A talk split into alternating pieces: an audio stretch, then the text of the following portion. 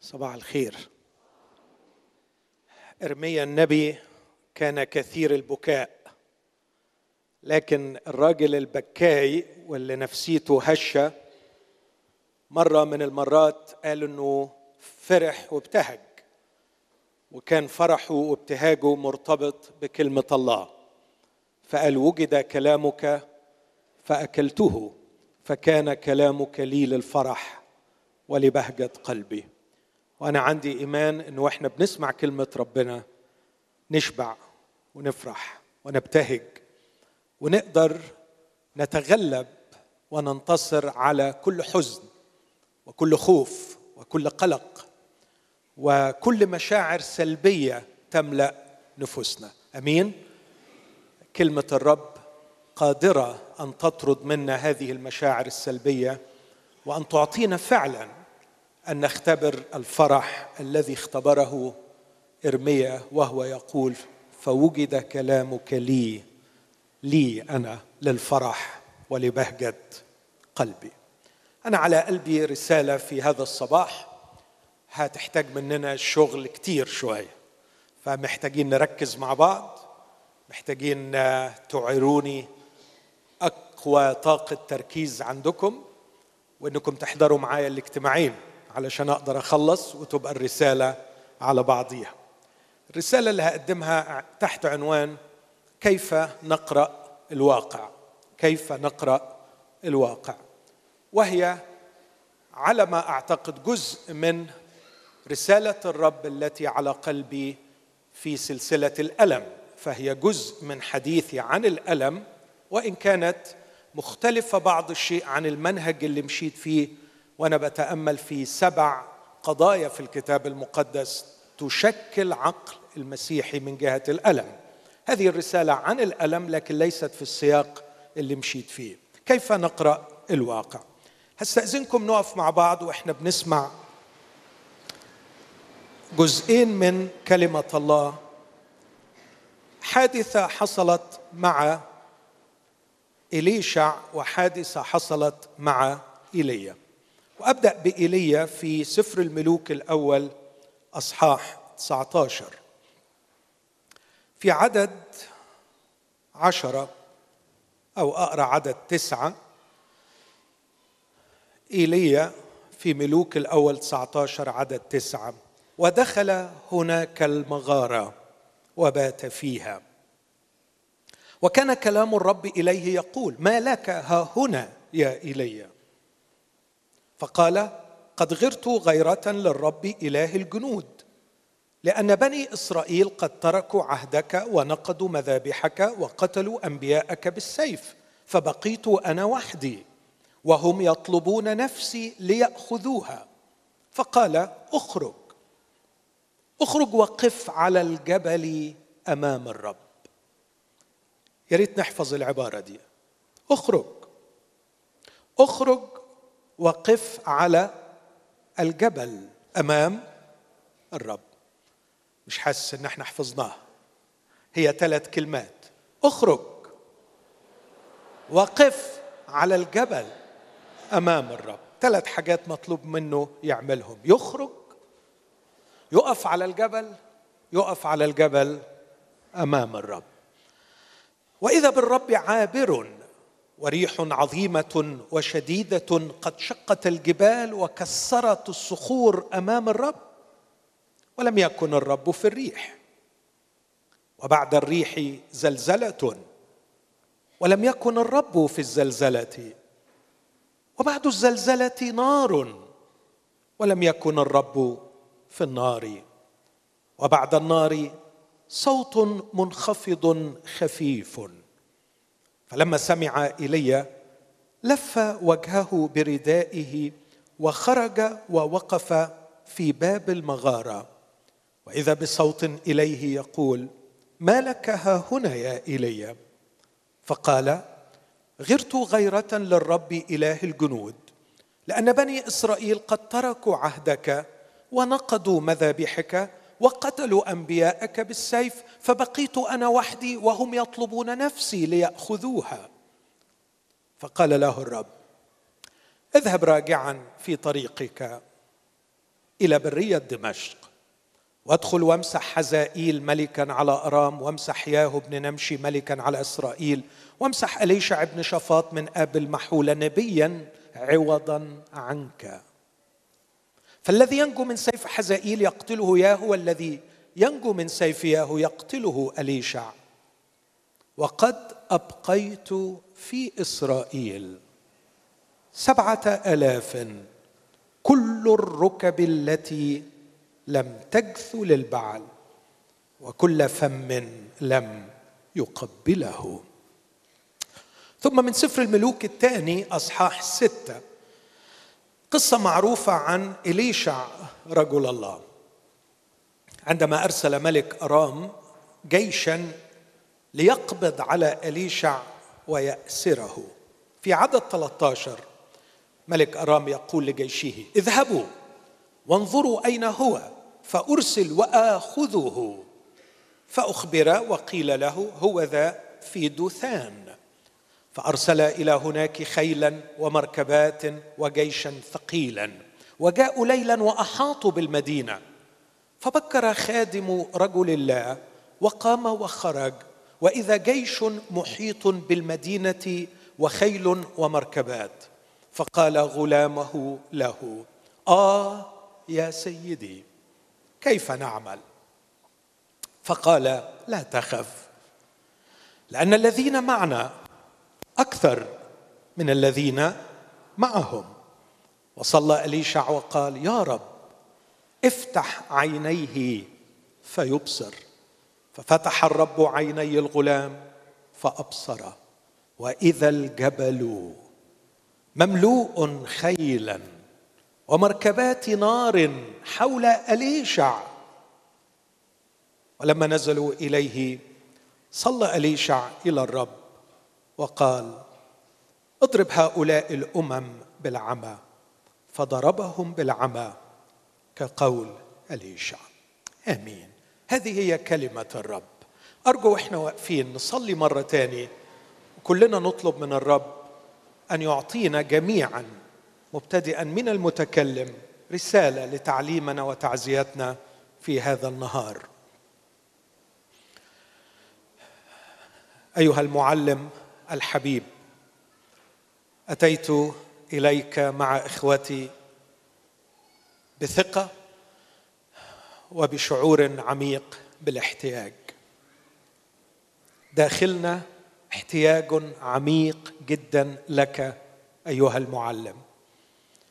احتياج أن نجلس عند قدمك ونستمع أقوالك. فنهدأ في عالم مضطرب. ونطمئن في عالم الخوف. ونشعر بالفرح والتشجيع في عالم الحزن. معلمنا الحبيب يسوع تحت ظلك نشتهي ان نجلس وثمرتك حلوة لحلقنا. إننا نتخذ المكان الذي طوبت يوما من أخذته مريم. التي جلست عند قدميك لتسمع كلامك. اسمعنا كلامك. وحقق لنا هذه الطوبة إذ طوبتها. قائلا إنها اختارت النصيب الصالح الذي لن ينزع منها. علمني في هذا الصباح. علمني فأعلم إخوتي. فهمني حقق فأنقل ما تعرفني إياه لشعبك. انظر إلينا تحنن علينا ارضى علينا وافتح فاك. اغسلنا بكلامك يا محب الكنيسة. أبانا في اسم المسيح وبعمل الروح القدس المحيي. استجب لنا. آمين.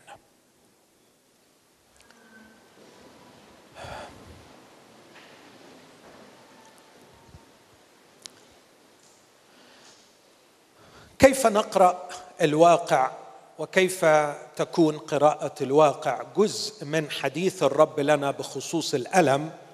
حاول أحاول أوضح في مقدمة صغيرة إيه قصدي من هذا العنوان.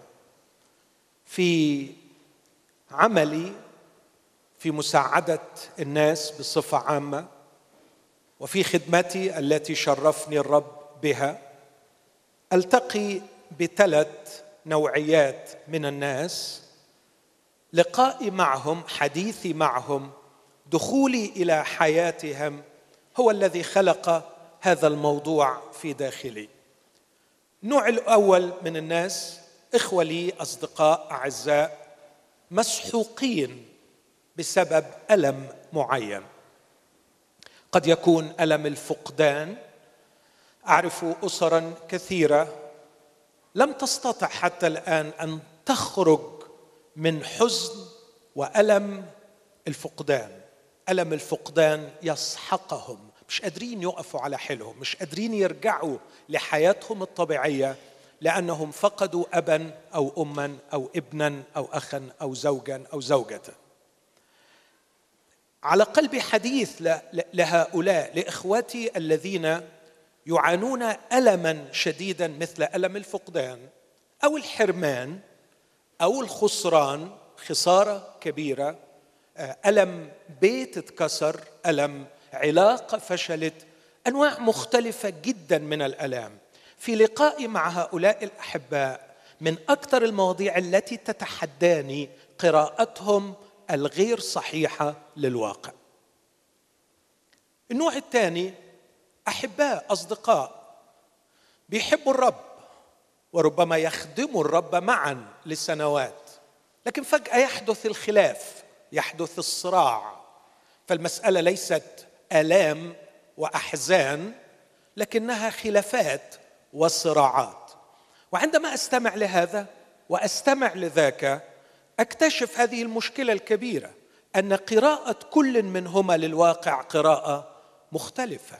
واعتقد إنه إذا نجح الاثنان في قراءة حقيقية مشتركة للواقع جزء كبير جدا من الخلاف سوف يزول. فكتير من الخلافات تظل مشتعلة وتؤدي أحيانا إلى مرارة وخصام واحيانا إساءة وجروح وأذى وضرر كبير والسبب يكون عدم قراءة أو غياب القراءة الصحيحة. للواقع. النوع الثالث غريب شوية يختلف عن النوعين التانيين وهو أحبائي الذين أعطاهم الرب غنى مادي ومناصب كبيرة وممتلكات كثيرة ونجاح ضخم في أعمالهم. وأقول الصدق في المسيح أنني بذات القدر الذي به أشفق وأتعاطف مع المتألمين أشعر أحيانا بالوجع والشفقة الشديدة على الأغنياء الناجحين لنفس السبب القراءة الخاطئة للواقع. إنهم لا يجدون قراءة الواقع وبالتالي لا يعرفون كيف يديروا الثروة وكيف يديروا النجاح وكيف يتعاملوا مع إحسانات الله التي وضعها الله بين أيديهم. واسمحوا لي أقول رأيت كثيرين قد دمروا أنفسهم أو قد تحطموا تماما. ليس بسبب فقدان لكن بسبب الإحسان. وكدت أقول للرب لماذا أحسنت إليهم؟ لماذا أعطيتهم؟ أقول لإلهي أحيانا متألما لو كنت تركت شاول بن قيس يبحث عن الأتن الضالة لو كنت تركته إنسانا فقيرا اسمعوني كما يقول الكتاب صغيرا في عيني نفسه. ما كنت سأراه مقطوع الرأس على جبل جلبوع. ما كنت سأراه يوما عند أقدام عرافة عين دور. إن الذي حطم شاول بن قيس وجعله يخر صريعا ويقتل بسيف عمليقي وتفصل راسه عن جسده وتظل خطاياه تلاحق نسله. ليس الفقدان لكنه الإحسان. إخوتي الاحباء إني أرى خطر الامتلاك وخطر الغنى وخطر النجاح. أراه خطرا عظيما للغاية إذا غابت القراءة الجيدة. للواقع. هذه هي القضايا الثلاثة اللي أعتقد إنه لا يخلو يوم من أيام عملي أو أيام خدمتي أو حديث لي مع إخوتي. لا يخلو من أن يبرز هذا هذا العملاق أمامي هذا الجوليات أمامي. عدم قراءة الواقع قراءة صحيحة.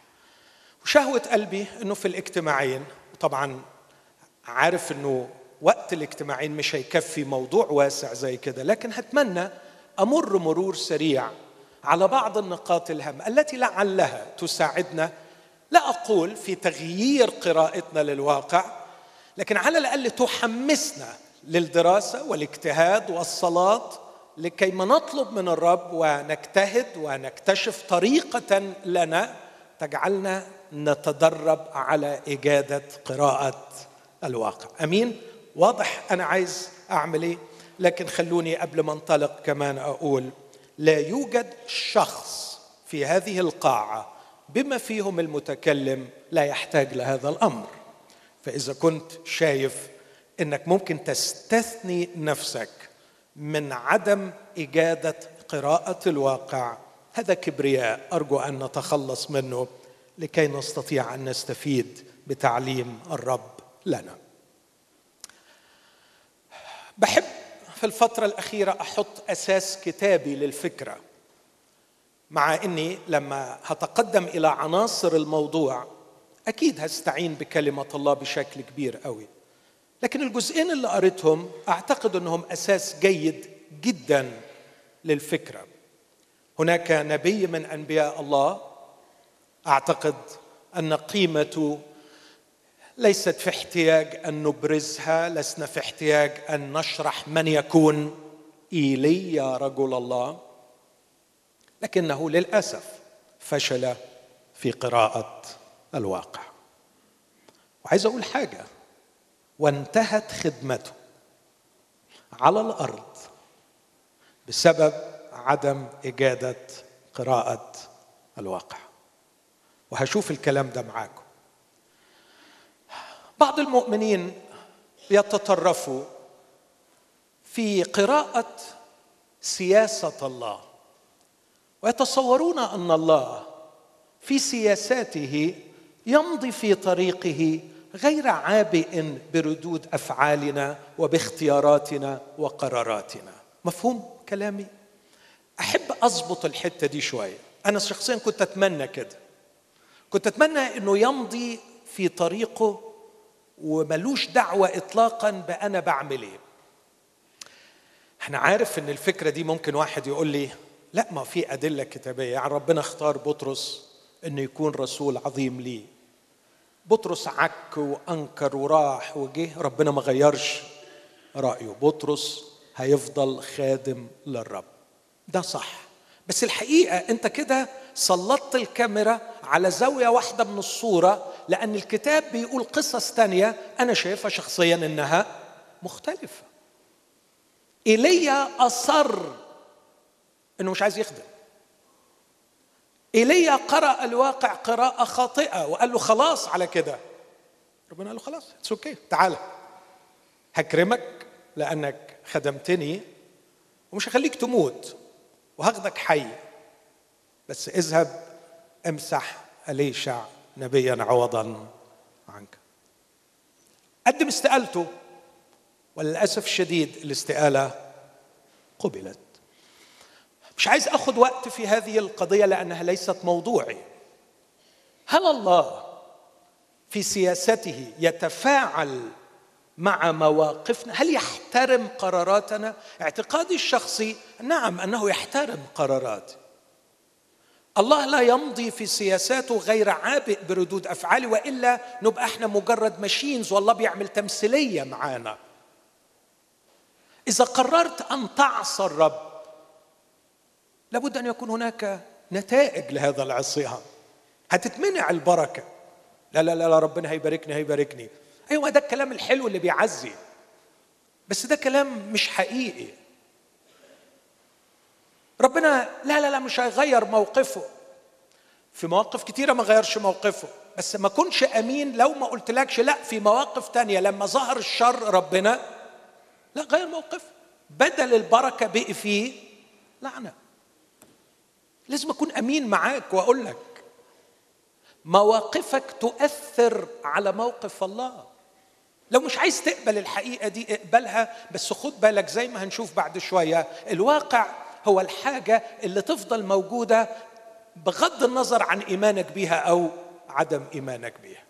لو أنا قلت إن هنا مفيش حيطة وبالإيمان مفيش حيطة ورحت مشيت ودخلت في الحيطة هكتشف إن في حيطة. في حقائق لا يتوقف وجودها على إيمانك بيها أو عدم إيمانك بيها. أنا رأيت الرب كثيرا يبكي ويتألم ويغتاظ ويهان ويشعر بالوجع. في يوم من الأيام قال لهم اصعدوا لتدخلوا الأرض. الأرض أنا وعدتكم بيها. اقرأ سفر العدد أصحاح 14 يلا الأرض دي بتاعتكم. من سنين طويلة وعد أبائكم. وجي الوقت لكي تمتلكوها اصعدوا وتملكوا. لا ما ما نقدرش.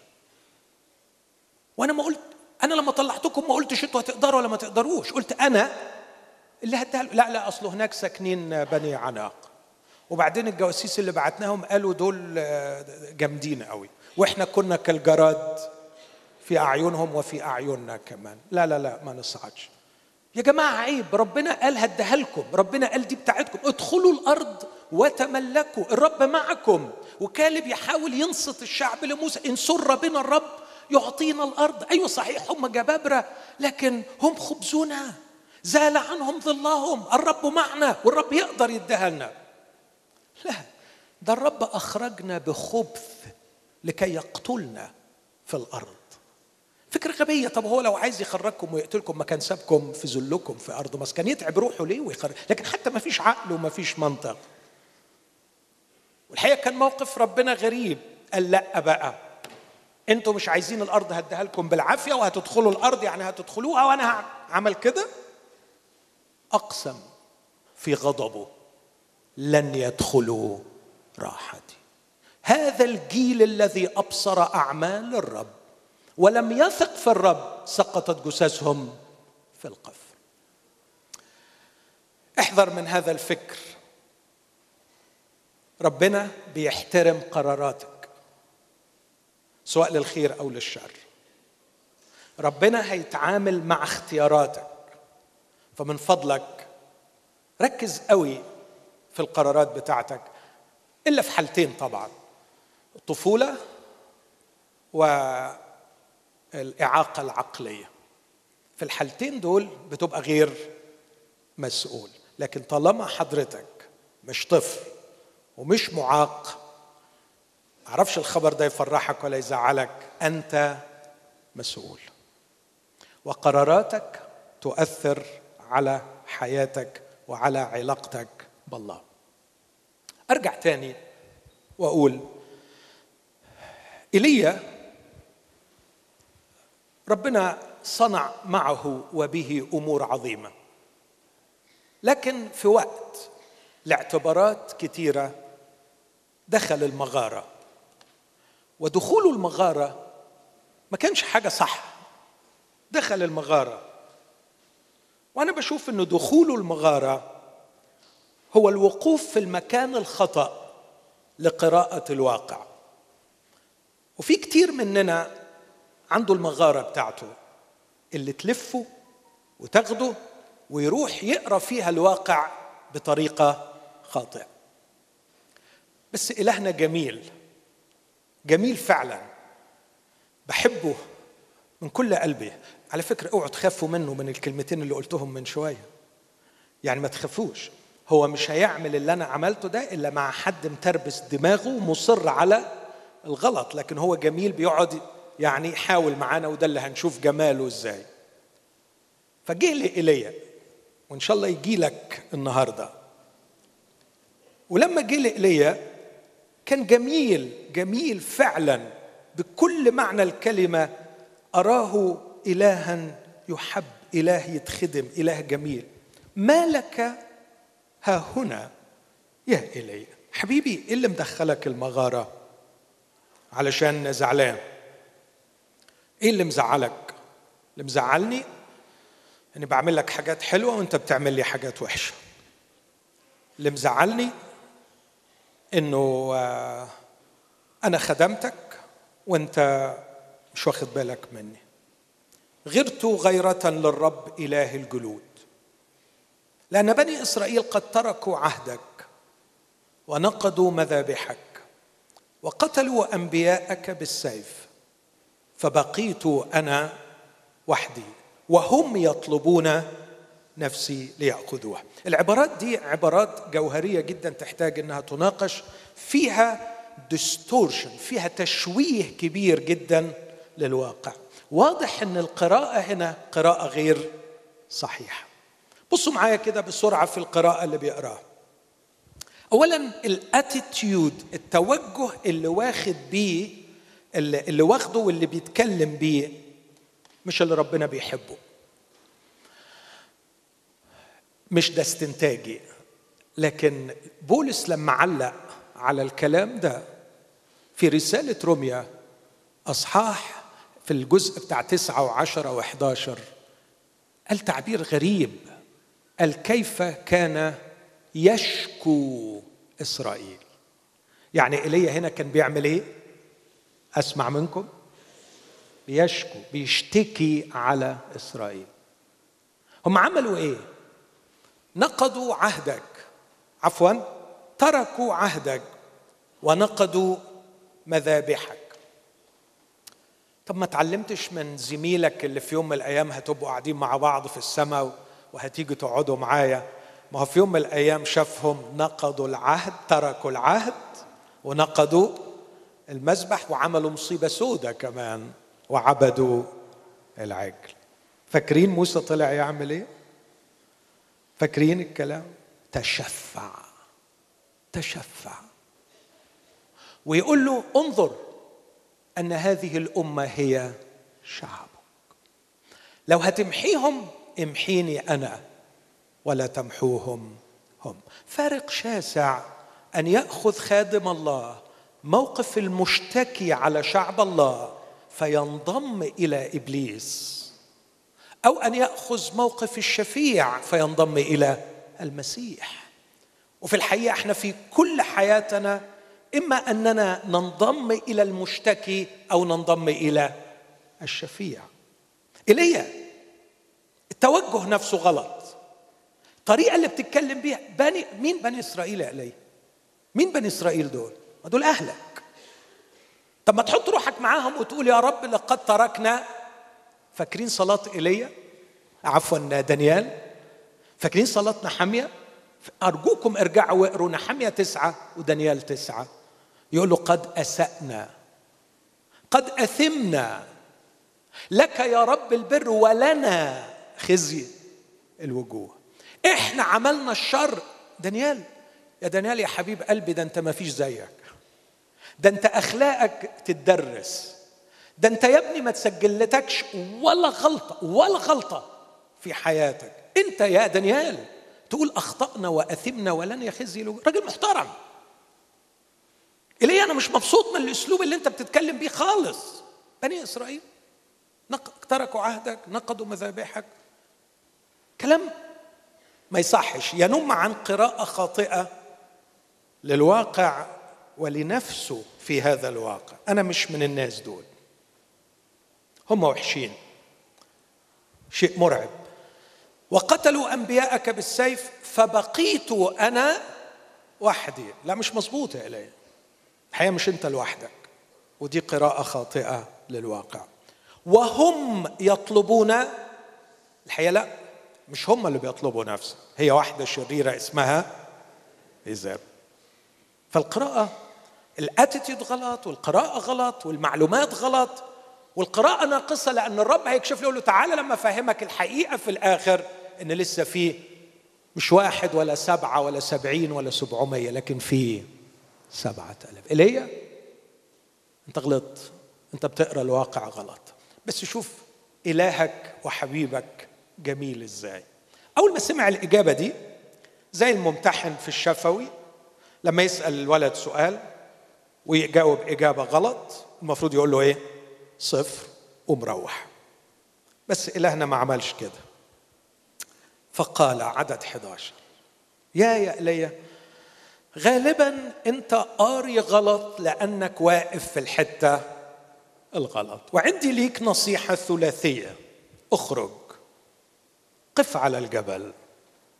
قف أمام الرب. يا رب يسوع. من كل قلبي فعلا أصلي من أجل نفسي ومن أجل اخوتي أن تعلمني هذا الدرس. أخرج. أخرج من الدوامة الفكرية اللي أنت فيها.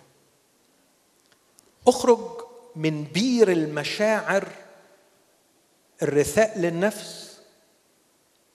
يا حرام المظلوم الوحيد في الدنيا أول وآخر واحد يفقد حد في الدنيا مصيبتي ما وردتش على حد. خسارتي ملهاش مثيل في كل التاريخ. أنا اشهر مظلوم في الدنيا. اطلع اطلع. اخرج. اخرج من بير المشاعر اللي افرستها وجعلتها كالشرنقة تحبسك في داخلها كدودة. اخرج وحلق كالفراشه. اخرج وقف على الجبل أمام الرب. اطلع فوق على الجبل. أعتقد كثير قوي من مواقف على الجبل هناك محضر الرب. على الجبل هناك اللقاء بالرب. بعد ستة أيام أخذ يسوع بطرس ويعقوب ويوحنا وصعد بهم إلى جبل عالي. قال الرب لموسى اصعد إلى الجبل. على الجبل تتكلم عن محضر الله تتكلم عن مكان مرتفع وعلى الأماكن المرتفعة يمكنك أن ترى الوادي والسهل بصورة أفضل. اخرج وقف على الجبل أمام الرب. مش أمام المشكلة. على فكرة أنت وقفت أمامها مئة مرة. والشيء الغريب يا أخي إنك في كل مرة بترجع تقراها نفس القراية. خلاص بقى خلاص خلاص بقى فوق. واضح إنك مش بتتعلم واضح إنك مش بتتقدم. رايح جاي على الميت بتاعك رايح جاي على المصيبة بتاعتك تبص فيها وتقرأ وتطلع بنفس الخلاصة. خلاص أنت بقيت ابسوليوت يعني أنت المطلق في قراءتك. يا أخي اخرج. وروح أقف في حتة تانية. تعجبني بشدة هذه المرأة العظيمة وكم أشتاق أن يعطينا الرب هذه النساء العظيمات. نتعلم منهن. لما مات الولد خدت الميت في حضنها. بس بسرعة قالت طب وبعدين؟ وبعدين؟ مفيش حل طول ما هو في حضني. فصعدت إلى علية رجل الله وأضجعته على وراحت عملت إيه؟ وقفلت عليه. تصرف بصراحة يعني نفسي أكتب قصيدة في الست دي. إيه الجبروت؟ إيه العظمة دي؟ فعلا الكتاب على فكرة قال عنها امرأة عظيمة. إيه الجمال ده؟ كأنها تقول لي ماهر يا ابني؟ طول ما هو في حضني قراءتي لن تتغير. مشاعري لن تتغير. لازم أعمل حاجة. طب هتعملي إيه؟ عارفة هعمل إيه. أنا عارفة هعمل إيه. أغلقت عليه الباب. وكأنها بتقول للموت يا موت أنا مش قدك. هروح أجيب لك اللي قدك. يا موت طول ما أنا قاعدة معاك.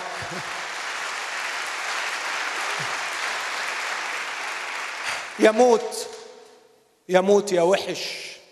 يموت يا غبي. يموت يا رديء أنا بكره الموت فعلا من كل قلبي. مش بخاف منه بس بكرهه. يموت يا غبي يا رديء طول ما وشي في وشك هتموتني معاك. أنا هحبسك وهقفل عليك وهروح أجيب لك اللي قدك. قفلت الباب ونزلت. وبعدين جوزها نفسه مش مصدق. ما يعرفش إن الولد عيان. ما يعرفش إن الولد مات. ما يعرفش أي حاجة. فبيقول لها بتقول لي ابعت لي حمار. وخليه يبعتوا لي غلام علشان ياخدني على الحمار. فقال لها رايحة فين؟ قالت له رايحة لرجل الله. تعملي إيه؟ لا سبت ولا هلال ولا رأس شهر. هتروحي تعمل قالت له سلام. بطل كلام. مش عايزة دوشة مش عايزة إزعاج مش عايزة حد يسحبني للرؤية القديمة للواقع. لو قلت لك الولد مات هتيجي تقعد جنبي وتندب معايا. سيبني من فضلك. اوعى تفكروا سلام زي ما البعض بيوعظ عنها يعني كانت الست يعني محلقة. الست كانت موجوعة ومكسورة ومطحونة. بالأمس أخت عزيزة وصديقة بتقول لي بخاف على أولادي. قلت له مين ما يخافش على أولاده؟ قلت لي بتقلق على أولادك؟ قلت لها طبعا بقلق على أولادي. يعني بتجي لك لحظات كده قلق يستبد بك ويبقى مش مخليك عارف تقعد على حيلك. قلت لها كتير بيحصل معايا. أوعي تفكري إنه إذا وصلت لمرحلة لا اقلق فيها على أولادي هذا يعني أنه شدة إيمان لكنه تبلد مشاعر. قلت له أمال إيه لازمة الإيمان؟ قلت لها اسمعي الإيمان يجعلني أجيد التعامل مع القلق على أولادي. الإيمان لا يمنعه لكن يعلمني كيف أتوحد مع إلهي الذي يستطيع أن يهدئ قلقي. الإيمان لا يمنع القلق. لكن الإيمان يجعلني أجيد التصرف عندما أقلق. هذه المرأة العظيمة اوعى حد يفكر إنها كانت سعيدة لكن بسرعة راحت وجميلة وهي بتقول للغلام سق وسر ولا تتعوق في الركوب لأجلي. يعني لما الأرض صعبة والمطبات شديدة أوعى تهدي سرعة الحمار. أنا مستعدة لأي ألم أنا عايز أروح لرجل الله. راحت لرجل الله سجدت عند رجليه. أراد جحزي أن يدفعها. رجل الله يقول له اتركها نفسها مر فيها. والرب قد كتم الأمر عني. بس الجميل لما بعت لها السلام لك سلام لزوجك سلام لك قالت سلام أنا مستعدة لرؤية جديدة. مستعدة لرؤية الواقع بشكل مختلف. وإني أؤمن أن الواقع سيختلف. عندما يأتي إليشع ويقتحم غرفة الموت. إني أؤمن أن الواقع سيختلف. إخوتي الاحباء إن قراءتنا للواقع الخاطئة لن تغير من الواقع وإصرارنا للتوقف أمام واقعنا والمكوث أمام الواقع لن يجعلنا أكثر سعادة. لكن الحل هو أن نمضي نثق نسوء ونسر ولا نتعوق ونأتي بحضور الرب. ليس عندي اليشع اليوم لكن عندي من هو أعظم من اليشع عندي يسوع المسيح. يسوع المسيح شفيعي وحبيبي المستعد أن يحضر إلى غرفة الموت. وعندما حضر جميلة الست دي. ما طلعتش معاه اتفضل اطلع. أهو قاعد لك فوق. اطلع اتصرف معاه.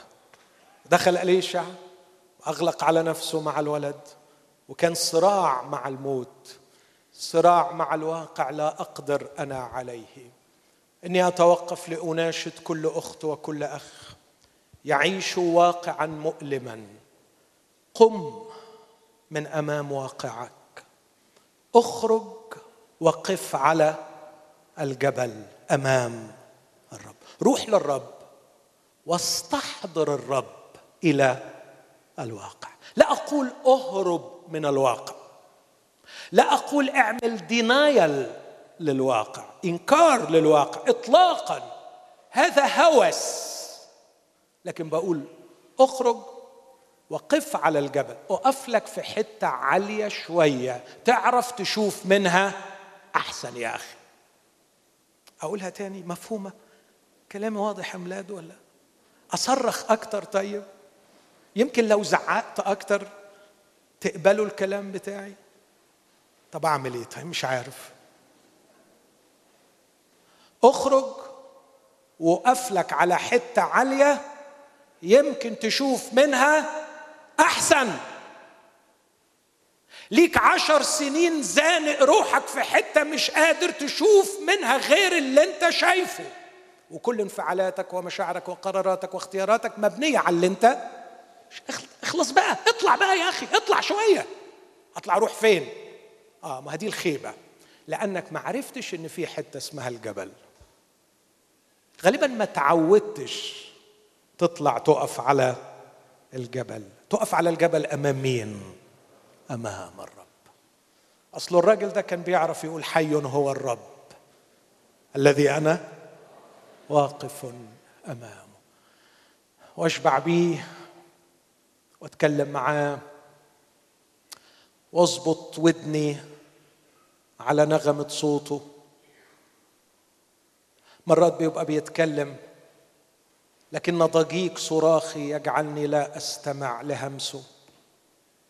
مرات بيبقى نفسه يوصل لي رسالة بنظرة عينه لكن ما بعرفش أبص في عينيه لأن عينيا مفنجلة على مشكلتي ومش عارف أشوف عينيه.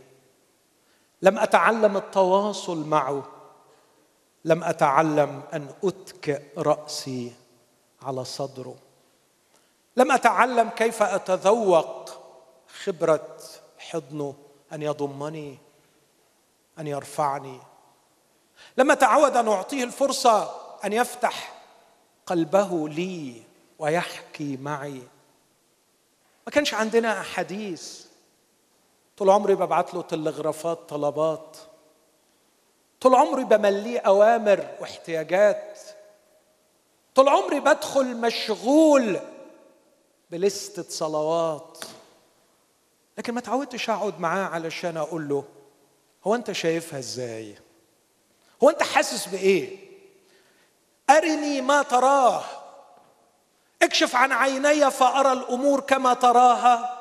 أنت إن رسالة الرب لكل محبوس ومقيد وواقف سنين هذا عددها أمام مشكلته يعيد القراءة يعيد القراءة. فلا يجد جديد. طول عمرك ليك عشر سنين. أنت الزوجة المظلومة أنت الزوجة المظلومة. يا ستي ممكن تكوني حاجة تاني صدقيني.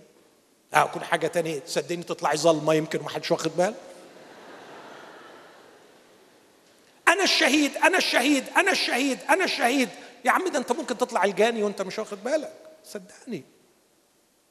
طب وحتى لو كنت الشهيد كيف يرى الله الشهداء في الدرك الأسفل من الجحيم؟ اطلع اطلع. اطلع يمكن يكون ربنا عنده رؤية لنفسك ولواقعك مختلفة عن رؤيتك. اخرج وقف على الجبل أمام الرب. هذا هو الحل. إنك تخرج إنك تطلع لفوق. نقطة حلوة تقدر تشوف منها أحسن. ما أعرفش النقط الحلوة دي اللي ممكن تشوف منها أحسن تكون إيه. خلوة؟ تاخد لك خلوة كده في حتة. إنك تقفل على روحك إنك تاخد فرصة صوم وصلاة. إنك تقعد مع حد. دماغه نظيفة شوية روحيا قلبه نظيف شوية روحيا يكلم معاك يصلي معاك. دور لك على حتة عالية تقعد فيها علشان يمكن تشوف الواقع بطريقة مختلفة. اخرج وقف على الجبل أمام الرب. جميل الرب وجميل كتابه. بص بيقول إيه. أول ما قال له الكلمتين دول إيليا خرج. هنعرف خرج إزاي. وإذا بالرب عابر وريح عظيمة وشديدة قد شقت الجبال وكسرت الصخور أمام الرب. ولم يكن الرب في الريح. لم يكن الرب في الريح إزاي؟ ما هو بيقول في عدد 11 وإذا بالرب عابر. لكن لم يكن الرب في الريح يعني لم يكن متكلما ما تكلمش إليه. كان الرب عشمان إن الريح وحدها تعمل إيه؟ تتكلم تغير تفكير. يا ابني يا حبيبي مالك؟ خايف. خايف من إيه؟ الست الشريرة المفترية دي اللي مستعفية روحها اللي اسمها إيزابل وأنا مش أديها أنا راجل غلبان.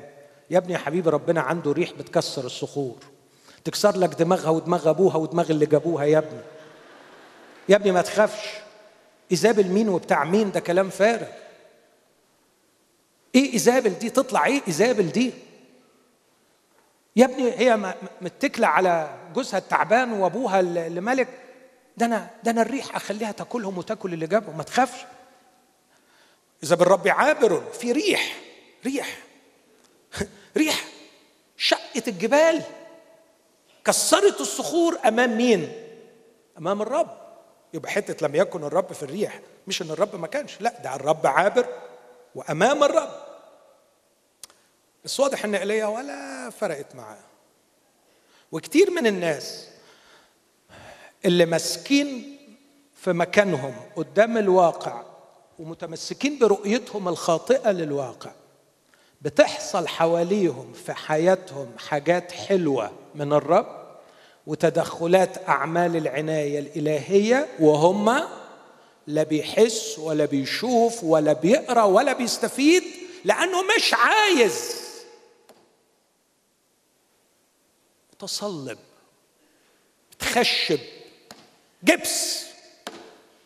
واقف ومش عايز يستمع. أنا أعتقد إنها كانت رسالة من الرب قوية رائعة. تطرح كل المخاوف. عندما يعبر الرب فالريح تشقق الجبال. شققت الجبال. أنا ما أعرفش لو شفت جبل بيتشقق أشعر بإيه؟ كسرت الصخور.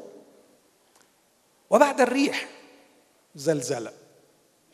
يعني ربنا بعد ما لقي إن الريح ما غيرتش أي حاجة راح باعد قال يمكن الزلزلة تزلزله شوية تتحتحه من مكانه.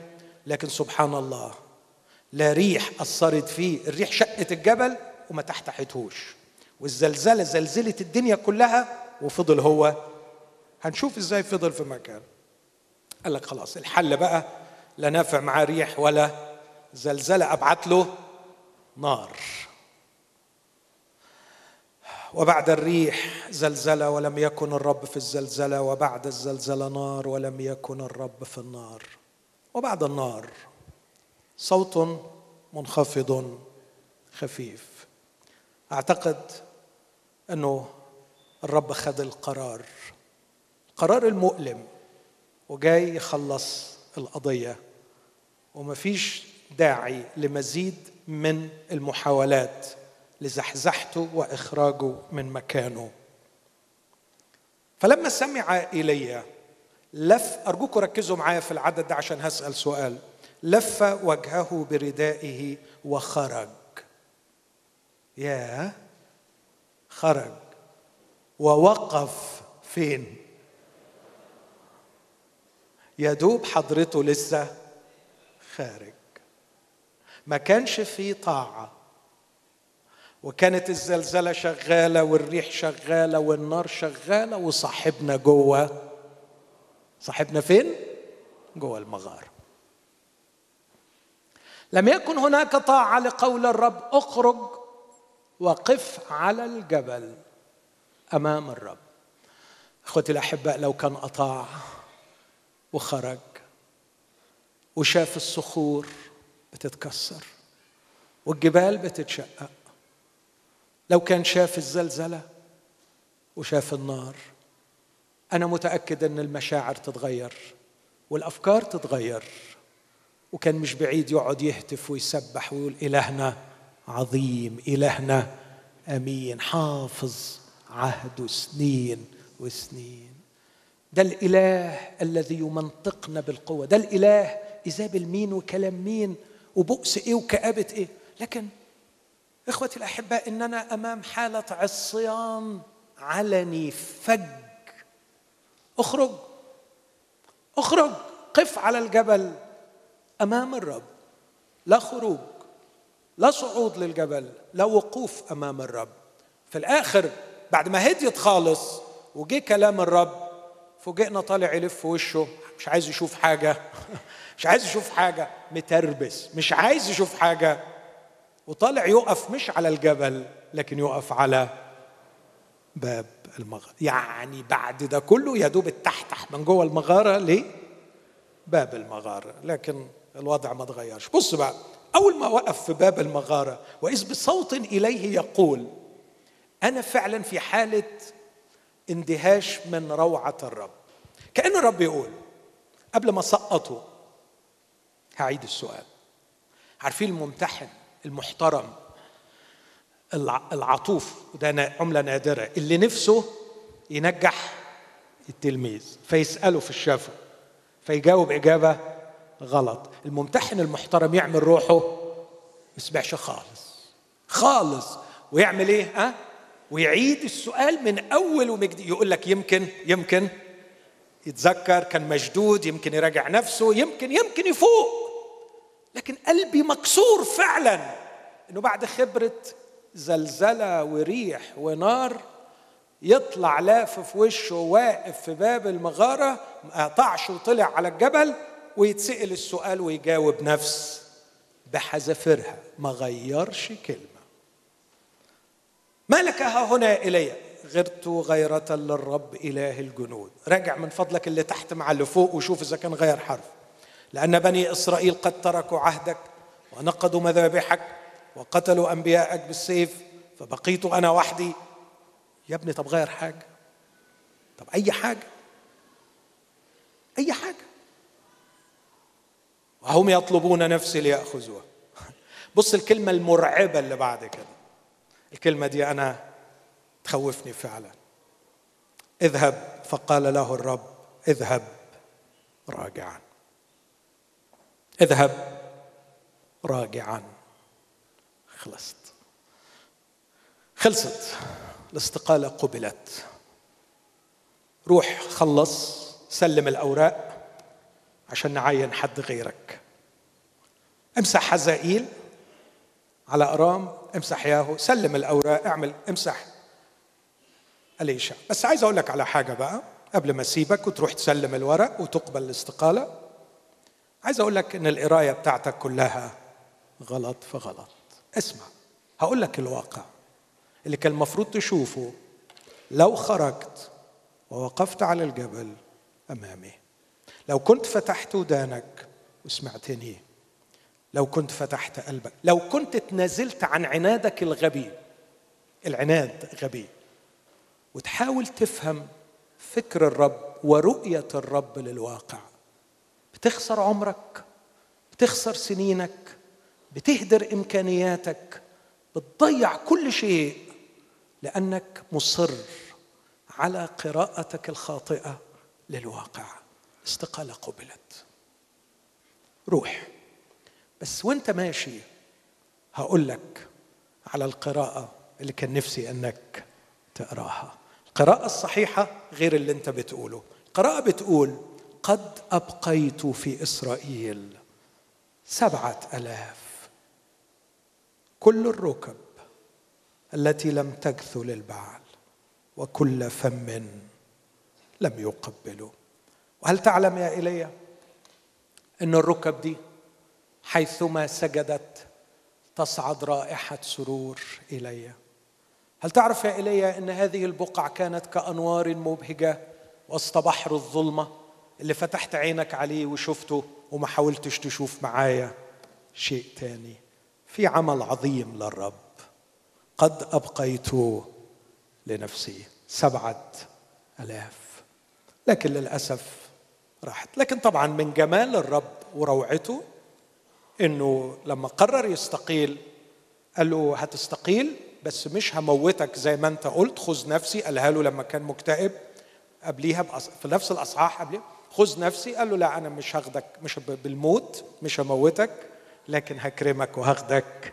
حي إكراما ليك لأنك خدمتني وأنا ما ببيتش مديون وما بنساش الخدمة اللي أي حد خدمها لي. لكن روح امسح أليشع. جه أليشع كما هو معروف خد نصيب اثنين من روحه. لكن اعتقادي أن التميز الجميل أن أليشع أجاد قراءة الواقع ايليا أخطأ. الخطأ الذي به تمت إنجاز لي أن أقول اقالته ليشع تفوق في ذات النقطة؟ وما غلطش الغلطة دي. نجح الحقيقة بامتياز. المثل مختلف. مختلف متشابه ومختلف. تشابه ايليا كان في خطر إن إيزابل عايزة تقتله. الهشع في خطر. إن ملك أرام عايز يقتله. بس ركزوا معايا. الله يطول عمركم. إليزابل بعتت جواب رسالة. حيت أقراها بالظبط الرسالة. لأن فعلا حتى منطقها كان يضحك شوية يعني. بص كده في إصحاح 19 عدد واحد. آه. بجد رسالة تضحك. مش عايزين تضحكوا؟ اقروا الرسالة دي. وأخبر أخاب إيزابل بكل ما عمل إلي. إيه كل اللي عمله إلي؟ قتل أنبياء البعل بعد حفله مسخره على مين؟ على البعل. اتمسخر على البعل من من الصبح لغاية الظهر. وهو بيتمسخر عليه ويقول لهم أصله نايم أصله واخد غفوة أصله واخد أجازة أصله أصله. يعني عمل البدع يوميها فيهم. بجد هزقهم. وبعد ما هزقهم عمل إيه؟ قتلهم. كم واحد؟ 850 أنا ما أعرفش إزاي. يعني ده لو بيذبح فراخ كان خد له يومين فيهم. لكن ما أعرفش إزاي. قدر. جبروت. وخلص. وكان بيسخر من الآلهة. ايزابل بعت له الجواب بتقول له فارسل آه. ما عمل إلي وكيف أنه قتل جميع الأنبياء بالسيف؟ فأرسلت إيزابل رسولا إلى إيليا تقول هكذا تفعل الآلهة. وهكذا تزيد. يا ستي ما أنا طول اليوم شايفها خيبانة ومش عارفة تعمل تعمل إيه؟ تعمل إيه؟ لا يعني يعني ربنا مديها له متقشرة علشان يفهمها. هكذا تفعل تفعل آلهة؟ طمنتيني يا شيخ الله يطول عمرك. طمنتيني. طمنتيني. لو جت على الآلهة يبقى أنا مطمئن لأن أنا طول اليوم كنت معاها وخلاص وعرفت فولتها. ما فيهاش دي ما بتعرف. دي لا بتنفخ ولا بتفش ولا بتهش ولا بتنش ولا بتعرف تعمل أي حاجة. عارفين لما الفرزدق قال إني سأقتل مربعة؟ فجرير راح عمل بيت شعر هجاء في الفرزدق. قال الفرزدق إني سأقتل مربعة فأبشر بطول سلامة يا مربع. ما تفهمش البيت. طب أعمل إيه؟ أقوله تاني؟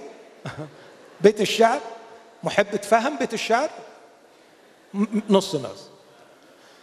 اللي بيقرا الشعر العربي الفرزدق وجرير دول كانوا ضد بعض ودايما يألفوا شعر هجاء يشتموا بعض يعني. فجرير عايز يشتم الفرزدق.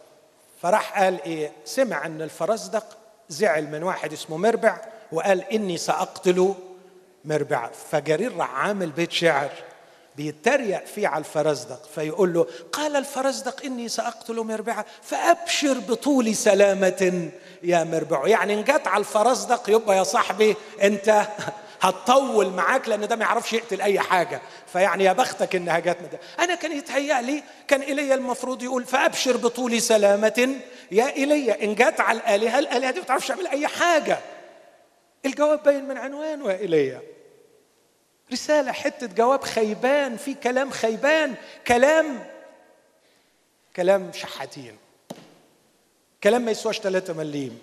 هكذا تفعل الآلهة. لا طمنتينا الله يخليك. طمنتيني فعلا. لكن كتاب يقول هكذا تفعل الآلهة وهكذا تزيد. عدد ثلاثة فلما رأى ذلك قام ومضى لأجل نفسه. إليشع مش مبعوت له جواب خيبان؟ جيش خيل ومركبات. آه يا رب أرجوك. أرجوك يا رب يعيشها صح يا بلاش منها. يعيش الحياة الروحية صح يا بطل كلام. تعبت يا رب. تعبت من كتر الترنيم والوعظ لكن مش عايش. نفسي أعيشها صح. نفسي يا رب أعيش اللي بتعلمه. نفسي أعيش حاجة واحدة من اللي بامن بيه. يا رب أنا خجلان ومكسوف منك. أنا 99% من وقتي مستخبي. في قراءة واقعة قراءة غبية للواقع. 99% من وقتي جوه المغارة قدام ميتي. عايش ملفوف بتفسيراتي وقراءتي الخاطئة للواقع. ما بخرجش من المغارة. ما بقفش على الجبل قدامك. لا أرى رؤيا القدير. لا أرى الأمور كما تراها. مش فاهم إزاي أنا بحبك ومش شايف اللي أنت شايفه. ومش عارف اللي أنت عارفه. يا رب أنا 99% من حياتي عامل زي إيليا. حتة جواب خيبان كحيان مليان بالغلط والغبا بيرعبني ويجعلني أمضي من أجل نفسي. لكن إليشع ملك باشا برنس. أقول إيه تاني؟ إيه الكلمة اللي تخليكم تحسوا جامد ثابت؟ رائع. قاعد كده. و... يا عمي خربت. ما خربتش ولا حاجة. في حرب؟ لا لا ما فيش حرب ولا حاجة. يعني ما هو ما يبقاش الموضوع كده يعني للدرجة دي. فقال بكر خادم رجل الله عدد 15 من أصح ستة ملوك الثاني وإذا جيش محيط بالمدينة وخيل ومركبات. فقال غلامه آه يا سيدي آه آه آه. ليكي كام سنة بتقولي؟ آه. يا رب ريح بيوتنا من الآه ريح كنايسنا من الآه. بص حبيبي أنا أحترم الآه بتاعتك قوي وهركع جنبك وأقول آه معاك. بس لما يبقى عندك حق في الآه. لكن ما تزعلش مني لما وبخك وأنت عمال تنوح وتقول آه. سنة واثنين وثلاثة ومفيش داعي لكلمة آه. اوعى حد فيكم دلوقتي الشيطان يضحك عليه ويبص لي كده يقول لي ما بس اسمع اسمع بس اسمع لما أقول لك اصل المثل بيقول اللي ايده في المية مش زي اللي ايده في النار. عارفين الخيابة دي؟ مرات كتيرة يخلصوا لي الوعظة بتاعتي بالكلمة دي لا بس مش هخلص الوعظ مش هخلص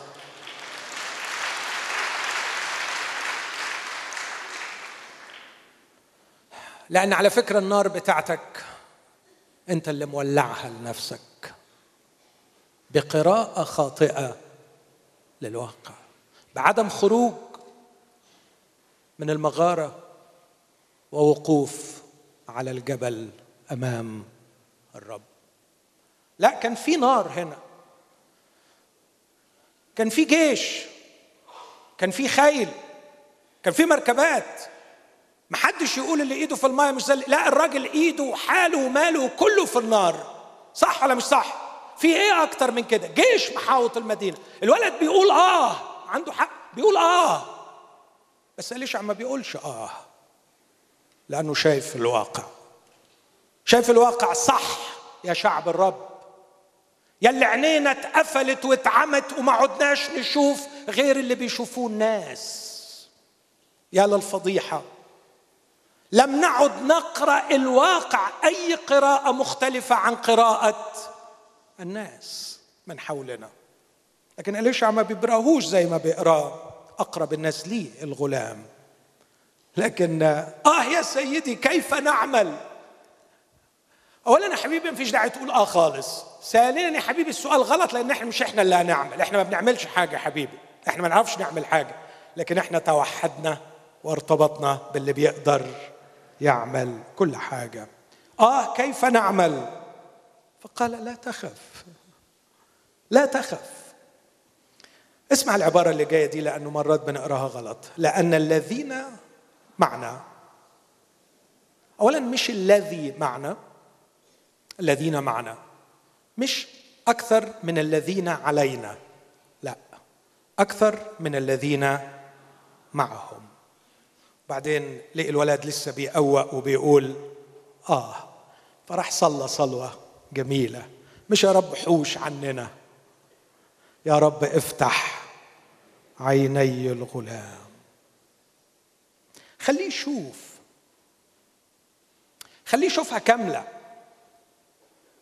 خليه يشوف كل الحقيقة.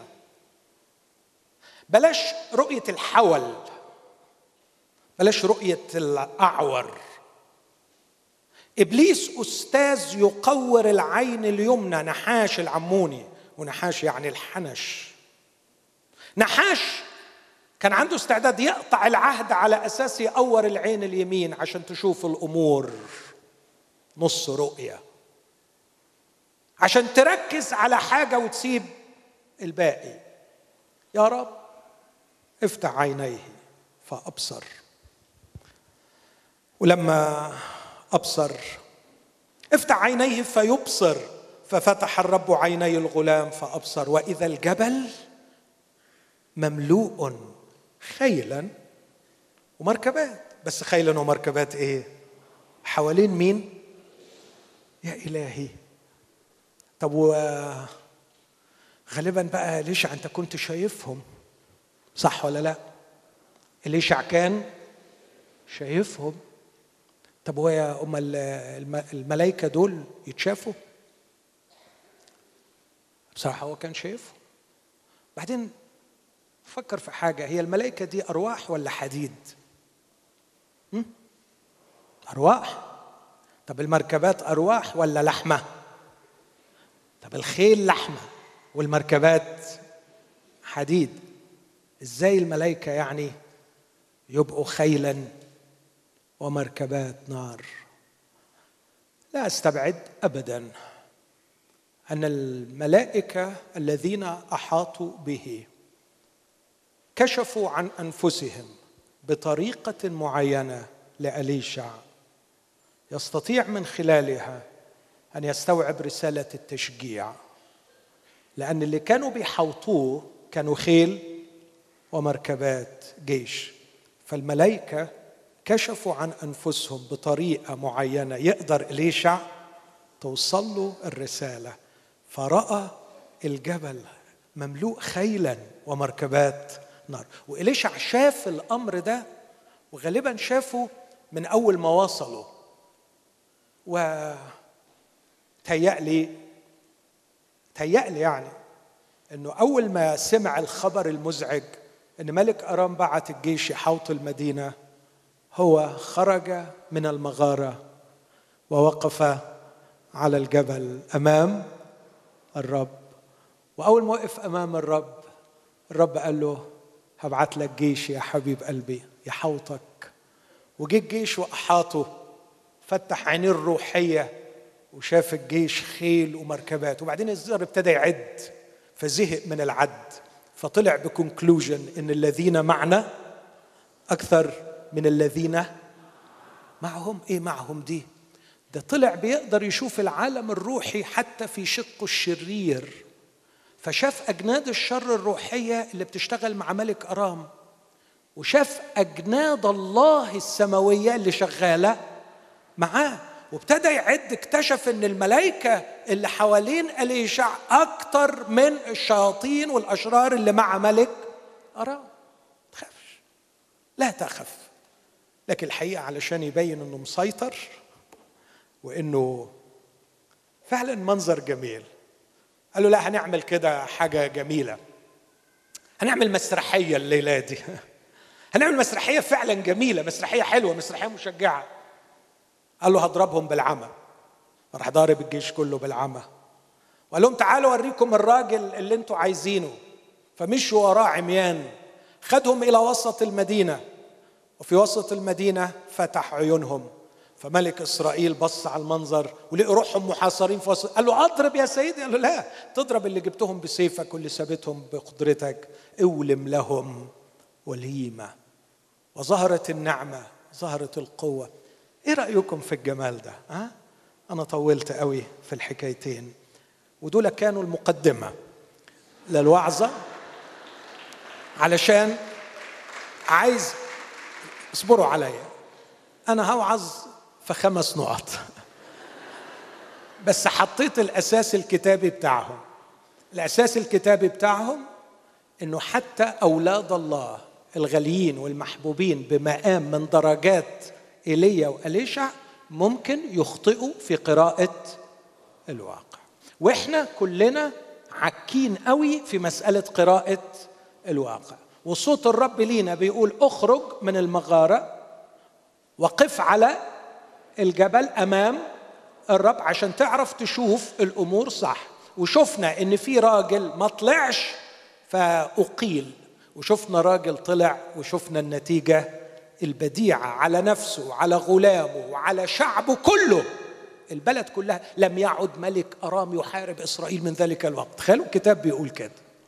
هللويا. إيه بقى الخمس نقط؟ هقول لك. ركز معايا. أنت تتفاعل مع الواقع بناء على تفسيرك ليه. ما تنساش كلمة تفاعل مبني على تفسير. والتفسير مبني على فهم. أنا قبل ما أفسر عدد في الكتاب المفروض بعمل إيه؟ بفهمه. فتفاعلي تفاعلي ده مجموعة إحساسات كآبة ممكن قلق خوف إلى اخره أو قرارات أو اختيارات أو خناقات أو أي حاجة قرارات باخدها دي تفاعلات. تفاعلات مبنية على تفسيرات لأني فسرت. التفسيرات مبنية على اسمع فهم. والفهم مبني على قراءة لأني ما أقدرش أفهم حاجة إذا ما كنتش أقراها. والقراءة مبنية على رؤية لأني ما أقدرش أقرأ حاجة أنا مش شايف. يبقى همشي من فوق لتحت ومن تحت لفوق. من فوق أنا أتفاعل لأني أفسر الواقع أتفاعل مع الواقع. لأني فسرته بشكل معين وفسرته بشكل معين لأني فهمته بشكل معين وفهمته بشكل معين لأني قريته بشكل معين وقريته بشكل معين لأني شفته بشكل معين. ده من فوق لتحت من تحت لفوق. رؤية للواقع فقراءة ففهم فتفسير فتفاعل. لو عايزها بالإنجلش seeing perceiving processing interpretation reaction. علشان الشباب اللي يمكن بيتحجج باللغة العربية بتاعتي.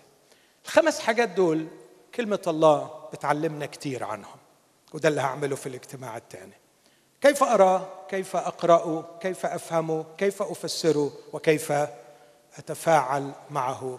لعل الرب يساعدنا لتغيير جذري وثوري في طريقة تفاعلنا مع الحياة. قوموا بينا نرنم ونفرح بإلهنا.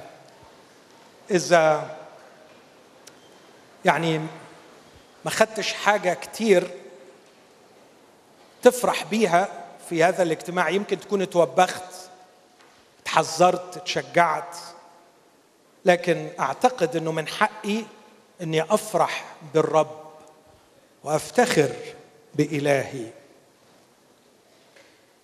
إلهي عظيم. إلهي ملوش زي. إلهي كبير.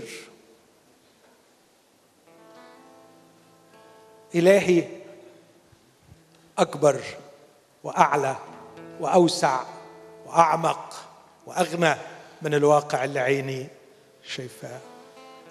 يلا الرب يفكك النهارده. تطلع من مغارتك تطلعي من مغارتك تقف على الجبل قدامه وتشوفه. وآه لو شفته لو شفته لا يمكن تشوف الواقع زي ما كنت بتشوفه. نفسي أشوفك. نفسي أشوفك ورؤيتي تتسع وأرى الواقع بطريقة مختلفة. كفاية تعبت.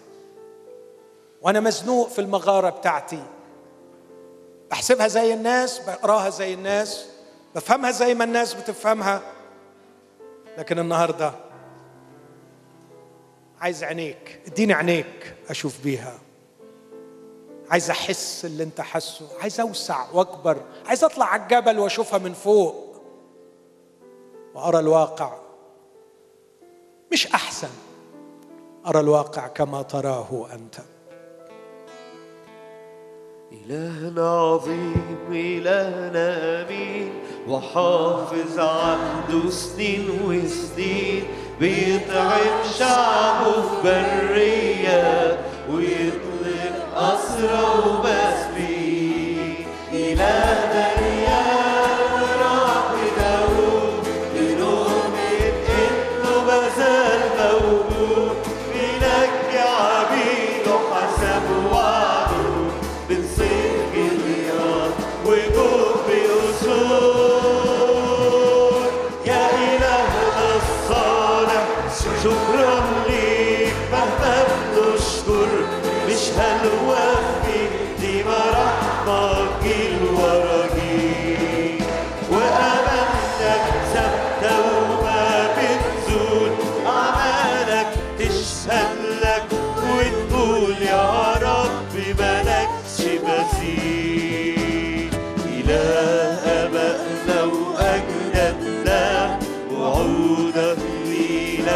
ولولادنا يا فادي من الحفرة حياتنا.